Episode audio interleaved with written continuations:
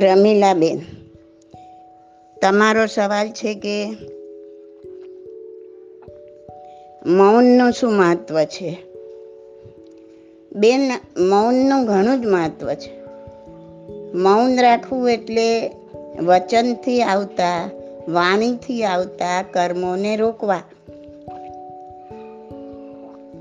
કર્મોને સંવર કરવા, કર્મને આવવાના, આવીને આત્માને ચોંટવાના ત્રણ જ રસ્તા છે: મન, વચન ને કાયા.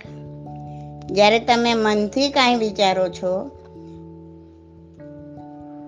ત્યારે, અથવા તો વચનથી કાંઈ બોલો છો ત્યારે, અથવા તો કાયાથી કાંઈ પણ કરો છો, આંગળી પણ હલે છે ત્યારે, એટલે કે મનથી કાંઈ કરો છો ત્યારે, વચનથી કાંઈ કરો છો ત્યારે અને કાયાથી કાંઈ કરો છો ત્યારે આત્મા પ્રદેશોનું કંપન થાય છે.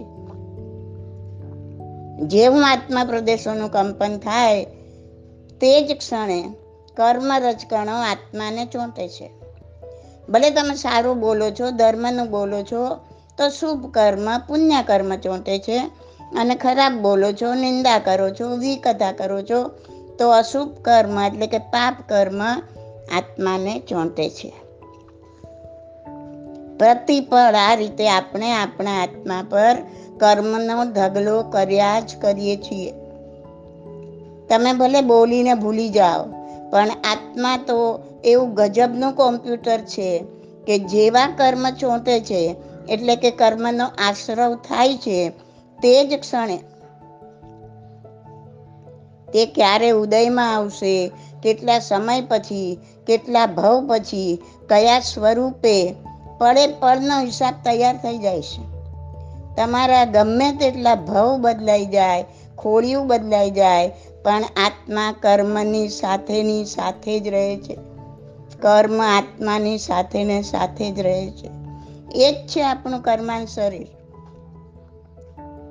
પાંચ શરીરમાં સૌથી સૂક્ષ્મ શરીર. એનો સમય પાકે ત્યારે કર્મ ભોગવટામાં આવી જ જાય. પાપ કર્મ પણ ભોગવવું પડે ને પુણ્ય કર્મ પણ ભોગવવું જ પડે. સરવાળા બાદબાકીનો હિસાબ નથી.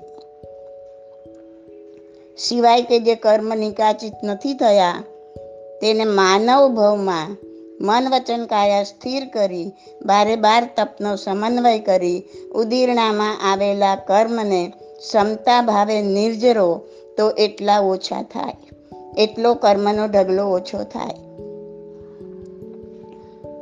તો કર્મોથી છૂટવાનો કાંઈ રસ્તો બને. બાકી તો જૂના ભોગવતા જાઓ ને નવા બાંધતા જાઓ. આ ચક્રનો અંત આવે તેમ જ નથી. તો મૌન રાખવાથી વચનથી આવતા કેટલાય કર્મ સંવર થશે, એટલે આવતા અટકી જશે, તો એટલા કર્મનો ઢગલો ઓછો થશે. પણ મૌન પણ આર્ય મૌન રાખવું જરૂરી છે. ઈશારાથી પણ વાતો નહીં. આંખનો ઈશારો, હાથ પગના અથવા તો કાયાના હલનચલનથી ઈશારો, આ કંઈ જ નહીં. આ કંઈ જ નહીં હોય તો જ મૌનની સાધના થશે. બાકી તો જીભ નહીં બોલે તો બીજી ઇન્દ્રિય બોલશે, એનો કાંઈ અર્થ જ નથી સરતો. કર્મનો આશ્રવ તો ચાલુ જ રહે છે. ખાલી મૌન એકાદશી નહીં, આખી જિંદગીમાં જેટલું વધુ ને વધુ આર્ય મૌન પડાશે એટલી વધુમાં વધુ કર્મ સંવર કરી શકાશે. બોલવામાં સૂક્ષ્મપણે પણ કેટલું સાચું ખોટું, અહંકારી વાણી કેટલું બોલી જવાય છે. મૌન રાખવાથી આવા કેટલાય પાપસ્થાનકમાંથી પણ બચી જવાય છે. જો મૌનનું મહત્વ ન હોત તો દરેકે દરેક તીર્થંકર દીક્ષા લીધા પછી જ્યાં સુધી કેવળ જ્ઞાન પ્રાપ્ત ન થાય ત્યાં સુધી આર્ય મૌન રાખે છે. શું કામ રાખત ભાઈ? મહાવીર ભગવાને સાડા બાર વર્ષ સુધી મૌન રાખ્યું. કેવળ જ્ઞાન પ્રાપ્તિ પછી જ મોઢું ખોલ્યું. એક જગ્યા પર નજર સ્થિર કરી ચાર મહિના સુધી કાયાને સ્થિર કરી. શું કામ? કેમ કે વચનની સ્થિરતા અને કાયાની સ્થિરતા મનને સ્થિર કરવામાં મદદરૂપ થાય છે. આમ મન, વચન, કાયા ત્રણેયને સ્થિર કરી નવા આવતા કર્મને રોક્યા, સંવર કર્યા. તો આત્મા પર જમા થયેલા મન, વચન, કાયા ત્રણેયને સ્થિર કર્યા એટલે નવા કર્મ આવતા રોકાઈ ગયા. તો પછી આત્મા પર જે જમા થયેલા જૂના એક એક કર્મ ઉદીર્ણામાં આવતા ગયા અને પોતે ક્ષમતામાં સ્થિર થઈ નિર્જરતા ગયા. એ સાધના છે. ઘણા પૂછે છે, બેન સાધના શું છે? આ સાધના કરતા સાડા બાર વર્ષ લાગ્યા. એ તો જેટલો જેની પાસે સ્ટોક, પહેલાના જૂના કર્મનો જેટલો સ્ટોક હોય તે પ્રમાણે એને નિર્જરતા ટાઈમ લાગે. આદિનાથ દાદાને તેર મહિના લાગ્યા. પોતે ગોચરી બોરવા જતા કોઈ સમજતું નહોતું દાદાને શું જોઈએ છે, છતાં દાદાએ કોઈ દિવસ કોઈને ઈશારો કરીને બતાવ્યું કે ખાવાનું આપો. ઉપવાસ પર ઉપવાસ કર્યા તેર મહિના સુધી, પણ આજે મૌન પાડ્યું ને.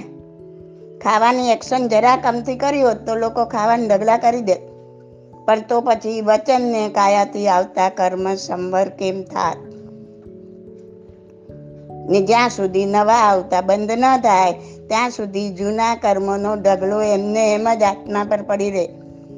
નવું ન મળે તો જ જૂનાની ઉદીર્ણા થાય, ને ઉદીર્ણા થાય તો મન, વચન, કાયાથી સ્થિર છો, માટે જાય ક્યાં ઉદીર્ણા થઈને શરીર પર સંવેદના રૂપે પ્રગટ થાય, અને ત્યારે ભગવાન એને ક્ષમતામાં સ્થિર થઈ નિર્જરીને ખતમ કરે. અનિકાચિત કર્મ આ રીતના નિર્જરી જાય, ને આત્મા જેમ જેમ કર્મથી હળવો બનતો જાય તેમ તેમ એની એવી શક્તિ પ્રગટ થાય. કર્મો અનિકાચિત હોય, નિર્જરી ગયા, એટલી એટલો આત્મા કર્મથી હળવો થયો અને એની શક્તિ વધુમાં વધુ પ્રગટ થતી જાય. અને ભારેમાં ભારે નિકાચિત કર્મ ક્ષમતા ભાવે કોઈ પણ રિએક્શન આપ્યા વગર ભોગવી શકે, શક્તિ એનામાં આવી જાય અને ભોગવીને કર્મથી મુક્ત થાય. જેમ મહાવીર ભગવાનને કાનમાં ખિલ્લા ઠોકાયા વગેરે નિકાચિત કર્મ ક્ષમતા ભાવે નિર્જરવાની આત્માની શક્તિ પ્રગટ થઈને. આ મૌન એ મહાન સાધના છે. આપણે ઉત્કૃષ્ટ તો ન કરી શકીએ, પણ આંશિક તો આર્ય મૌનની સાધના કરી વચનથી આવતા કર્મોને સંવર કરીએ, આત્માની શક્તિને પ્રગટ થવા માટેનો કાંઈક રસ્તો બનાવીએ. This audio is by Subodhi Masalia. My contact number is eight eight five zero zero eight eight five six seven.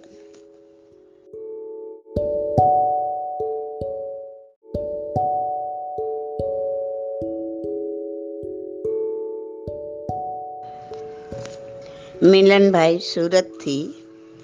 તમારો સવાલ છે કે એક વ્યક્તિ બીજી વ્યક્તિને તકલીફ આપે છે તો તકલીફ આપનાર વ્યક્તિને નવા કર્મ બંધાય કે નહીં?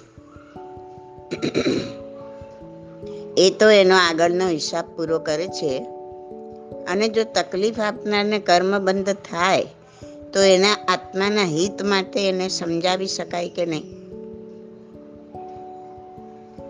કે તું આ ખોટું કરે છે? એમ મિલનભાઈ, કોઈ એક વ્યક્તિ બીજી વ્યક્તિને તકલીફ આપે છે તો તકલીફ આપનારને નવા કર્મ ચોક્કસ બંધાય છે. એ વ્યક્તિ એનો જૂનો હિસાબ પૂરો કરે છે પણ નવો બાંધે છે, કેમ કે કર્મ ઉદયમાં આવતા એણે રિએક્શન આપ્યું. રિએક્શન આપો તો કર્મ બંધાય જ છે. દાખલા તરીકે તમે મને કોઈ જન્મમાં તકલીફ આપી હોય તો હવે આ જન્મમાં હું મારો હિસાબ લઉં, એ પ્રકારના કર્મ લઈને હું આવી છું, તો એના માટે બે વસ્તુ બની શકે. હું એવા કર્મ લઈને આવી છું કે મારે આ જન્મમાં તમારો હિસાબ લેવાનો છે. હવે એના માટે બે વસ્તુ બની શકે. એક તો હું આ જન્મમાં ધર્મને પામી છું, તો હું મન, વચન, કાયાથી સ્થિર થઈ ધ્યાન તપ દ્વારા જૂના કર્મને ઉદીરણામાં લાવીને નિર્જરતા નિર્જરતા જો આ કર્મ ઉદીરણામાં આવીને નિર્જરી ગયું તો હવે એ ઉદયમાં જ નહીં આવે કેમ કે એ નિકાચિત નહોતું ને ઉદીર્ણામાં આવીને નિર્જરી ગયું.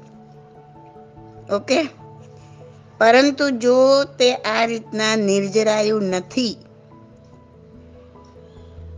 તો એનો સમય પાકતા એ ઉદયમાં આવશે. આ વખતે પણ બે વસ્તુ બનશે કે અગર હું ધર્મ પામી નથી, ધર્મ પચાવેલો નથી, તો હું સામેલી વ્યક્તિને તકલીફ તો આપીશ, પાછું માનીશ કે સારું કર્યું, આમ જ કરવા જેવું હતું, એ સિવાય એને અક્કલ આવત જ નહીં, આને તો સાલાને બે લાફા મારવા જોઈએ, વગેરે વગેરે. આમ એક તો તમે સામેલાને તકલીફ આપી, ઉપરથી તમારા કાર્ય ઉપર સ્ટેમ્પ મારી દીધો કે હા આ બધું બરાબર કર્યું. આમ પાપાનું બંધી પાપ બાંધ્યું, નવા કર્મ બાંધ્યા, નવો હિસાબ કર્યો, ચાલુ કર્યો. હવે અગર હું ધર્મ પામેલી છું ને આ કર્મ ઉદયમાં આવ્યું, મારાથી એને તકલીફ થાય એવું કાંઈ થઈ પણ ગયું, પણ ઓન ધ સ્પોટ હું જાગૃત થઈ ગઈ, મારા કરેલા પર મને પસ્તાવો થયો, મારાથી એવું કેમ થઈ ગયું, આ મેં ખોટું કર્યું એવી જીવ સાથે કબૂલાત થાય, કદાચ સામેલાની માફી પણ માંગી લેવાનું મન થાય. આમ જે કર્મ ઉદયમાં આવ્યું તે નવા કર્મ બધો બાંધશે, પણ તે હળવા હશે, પુણ્યાનું બંધી પાપ હશે જે સહેલાઈથી નિર્જરી શકાશે. આમ આગળનો હિસાબ પૂરી કરતી વખતે પણ શાબ્દિક કાયિક ક્રિયા તથા મનોભાવ એના પ્રમાણે નવા કર્મ બંધાય.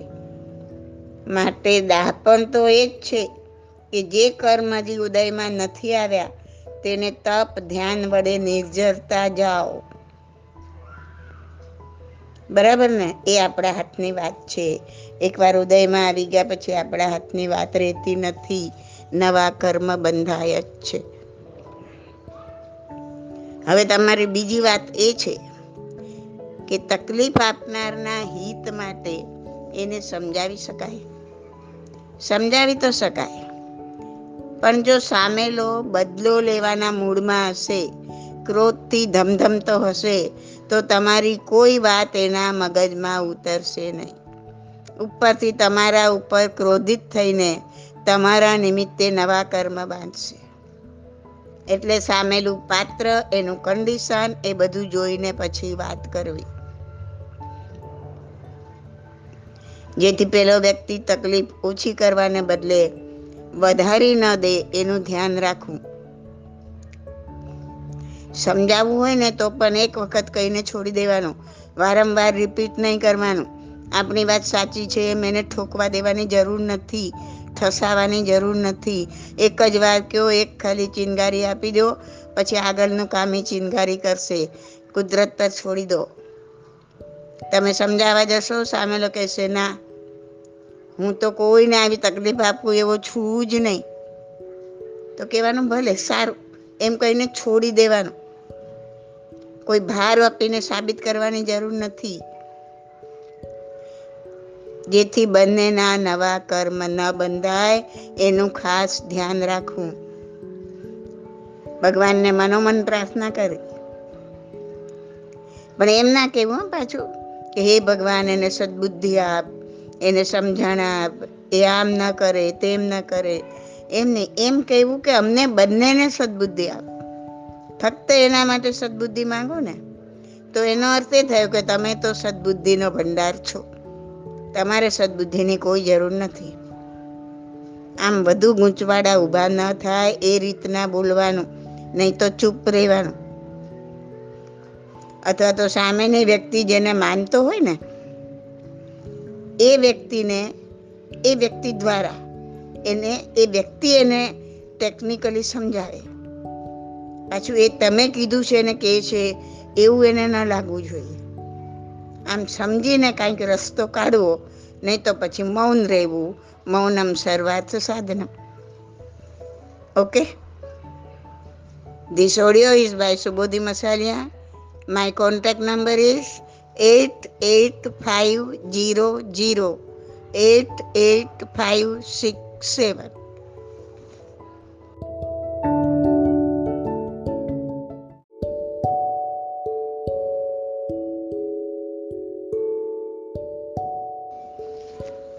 શ્રીપાલભાઈ, તમારો સવાલ છે કે પરમાત્માની વિતરાગ પરમાત્માની ભક્તિ પૂજા અર્ચના કરવાથી આપણને સંસારી જીવોને લાભ મળે. આપણે વિતરાગ પરમાત્માની ભક્તિ અર્ચના પૂજા એટલા માટે કરવાની છે કે આપણને એના ગુણની ખબર પડે અને આપણને એના જેવું બનવું છે તો એના માટેના ભાવ અંદરથી પેદા થાય કે જે જે રીતના તમે સાધના કરીને તમે મોક્ષગામી બન્યા એ રીતના અમે પણ બનીએ એવી ભાવના પેદા થાય.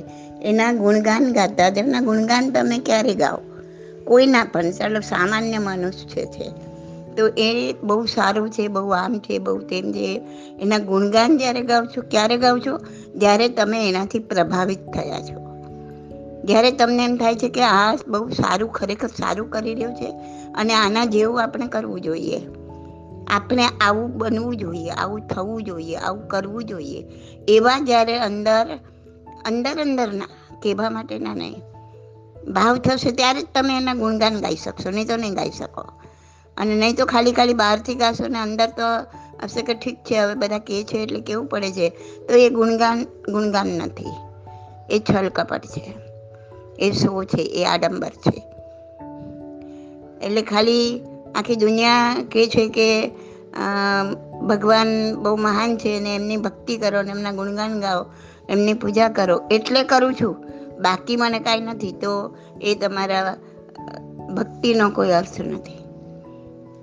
પણ તમે ત્યારે ભક્તિ કરો છો જ્યારે અંદરથી સો ટકા ભગવાન સાથે સહમત છો અને તમને એમ થાય છે કે આને બહુ મહાન કાર્ય કર્યું છે, પોતાને કર્મથી મુક્ત કર્યા છે, મહાન સાધના કરી છે અને હું પણ એવું કરું, હું પણ એવા ગુણ મેળવું અને હું પણ સાધના કરીને મુક્ત થાઉં, મારે પણ આ કર્મોની જંજાળમાં ફસાવવું નથી, મારે આ ચારે ગતિમાં ભ્રમણ કરવું નથી અને મારા આત્માને મારે મુક્ત કરવો છે અને શાશ્વત સુખ આપવું છે. મારા આત્મા પર મારે કર્મનો ભાર વધારવા નથી દેવો. એવા અંદર અંદરથી જો ભાવ હશે અને તમે પરમાત્માની પૂજા ભક્તિ વગેરે કરતા હશો અને સતત તમે એમાં રહેશો કે મારે આના જેવા બનવા માટે શું કરવું અને એ પ્રમાણે તમારા આચરણમાં મૂકતા જશો તો તમારી ભક્તિ પરિપૂર્ણ છે અને એનાથી તમને લાભ થશે. Okay, this audio is by Subodhi Masaliya. My contact number is eight eight five zero zero eight eight five six seven.